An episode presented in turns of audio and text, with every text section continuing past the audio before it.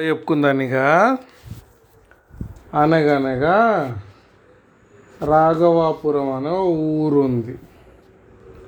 ఆడ రంగయ్య అని ఒక ఆయన ఉంటాడు. ఆ రంగయ్యకి షీనయ్య అని ఒక దోస్తు ఉంటాడు. సీనయ్య వాళ్ళ ఊరేమో జర దూరంగా ఉంటుంది ఆ సీనయ్య ఊరికి పోవాలంటే అడవిలోకి వెళ్ళి పోవాలన్నమాట. ఇక రోజు పనివాడి దోస్తు దగ్గర పోయి ముచ్చట పెడదామని ఇక పొద్దుగాలనే వెళ్తాడు.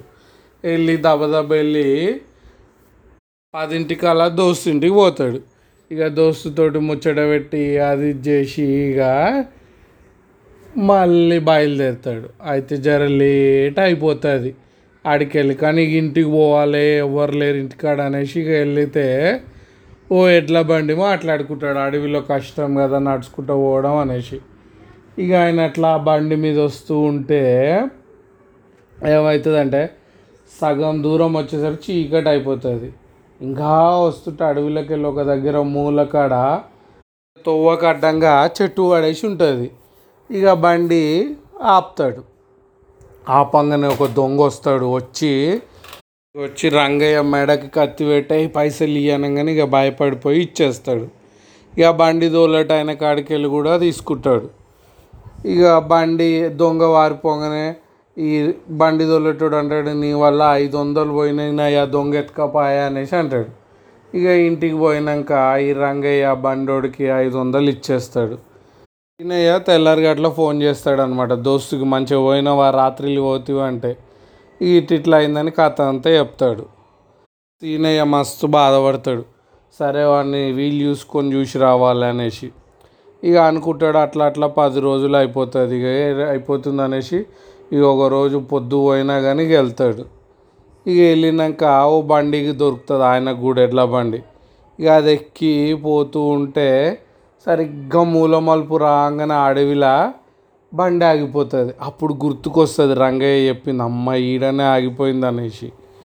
ఇక దొంగ వచ్చి సీనయ్య మెడకి కత్తి పెట్టి పైసలు వసూలు చేసుకుంటాడు. ఆ ఎడ్ల బండి అయిన కాడ కూడా పైసలు వసూలు చేసుకుంటాడు.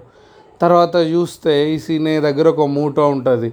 ఏంది ఆ మూట అనేసి అడుగుతాడు దొంగ సీనయ్యని అది మా దోస్తు పిల్లలకి తీసుకుపోతున్నా లడ్డూలు ఉన్నాయి అని అంటే ఆ పెద్దలు కూడా తినొచ్చు అనేసి మూట ఎత్తుకొని పోతాడు. ఎడ్ల బండోడు ఆ చెట్టుని పక్కకు పడేసి నీ వల్ల నా ఐదు వందలు పోయినాయి అని అంటాడు.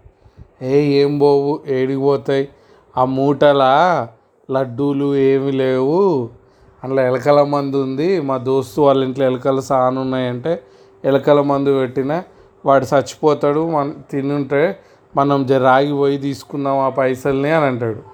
ఇక అప్పుడు ఈ బండోడు కింద దుంకి ఉరుకుతాడు. ఒరే తినకురు అందులో ఎలకల మందు ఉందంట అని ఉరుకుతాడు. చక్కగా గుడిసి ఉంటుంది. ఆ చెట్ల సాటుంగా. ఆడికి పోయేసరికల్లా వాడు ఆధార బాధర అన్ని లడ్డూలను తినేసి ఉంటాడు.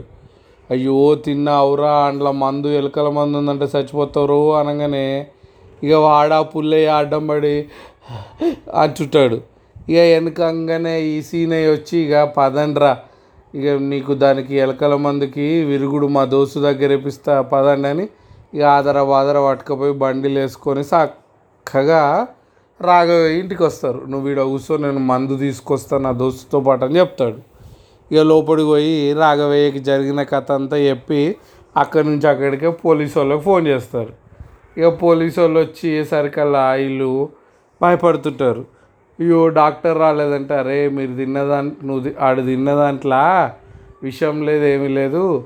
వీళ్ళే మీకు సరైన డాక్టర్లు ఇక ఓరి అనగానే అయ్యో మా బుద్ధి గడ్డి తిని చేసినావయ్యా మమ్మల్ని కాపాడంటే? లేదు లేదు మీరు ఎంతమందిని మోసం చేసిరో మాలాగా పోండి జైలుకి పోండి అనేసి ఇక పంపిస్తే ఆ పోలీసు వాళ్ళని ఎత్తుకొని పోతారు.